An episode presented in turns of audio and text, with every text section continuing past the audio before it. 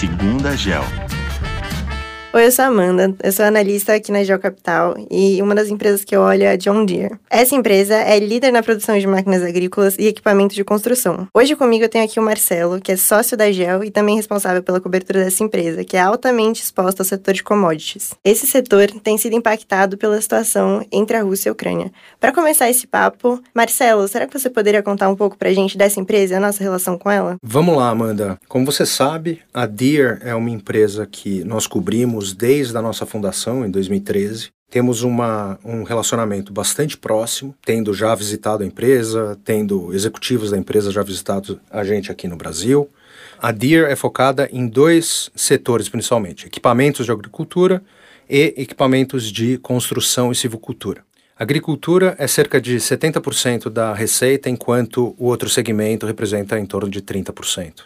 Dos últimos números da empresa, em 2021, a empresa entregou mais de 40 bilhões de dólares em receita, sendo que é uma empresa que surpreende constantemente tanto os analistas quanto nós. Inclusive, nós achamos que essa é uma empresa que promete pouco e entrega muito, e é um exemplo muito bom do tipo de cultura que a gente da Geo busca. Legal, Marcelo, obrigada. Commodities tem estado bastante em pauta por causa da atual situação da Rússia e Ucrânia. Você poderia falar um pouco mais sobre como essa situação pode afetar a Deere? Vamos lá, Amanda. A alta das commodities pode afetar a Deere de várias maneiras. Por um lado, o aumento das commodities agrícolas é positivo para o consumidor dos produtos da Deere. O agricultor consegue vender seus produtos por um valor maior e, consequentemente, tem mais capital para ser investido em novas máquinas. Do outro lado, existe também uma pressão contrária, tanto no agricultor quanto na Deere. Por exemplo, o aço, se subir de preço, pode afetar negativamente a empresa. Do lado do agricultor, você tem pressões nos insumos que podem também afetar o custo e, eventualmente, o lucro que esse agricultor está tendo por hectare. Um dos pontos que ficou mais evidente nessas últimas semanas foi o aumento de preços de insumos como NPK, fertilizantes que têm proveniência da Rússia. Curiosamente, em torno de um quarto desse insumo utilizado no Brasil vem da Rússia. Então, o fato dela não estar exportando pelo moratório econômico que está acontecendo pode causar com que esse preço suba muito, que tem um impacto muito grande no custo de produção agrícola. O que a gente acha mais interessante da Deere, e ela tem feito isso já há alguns anos, é um investimento específico em agricultura de precisão. A agricultura de precisão é o subsegmento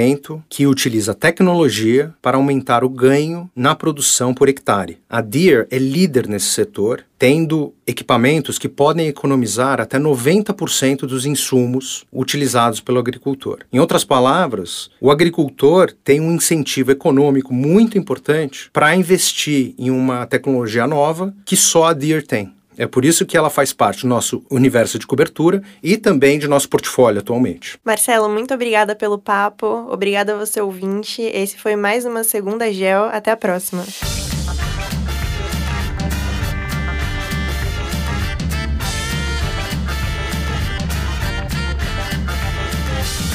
Geo Capital, invista no mundo todo.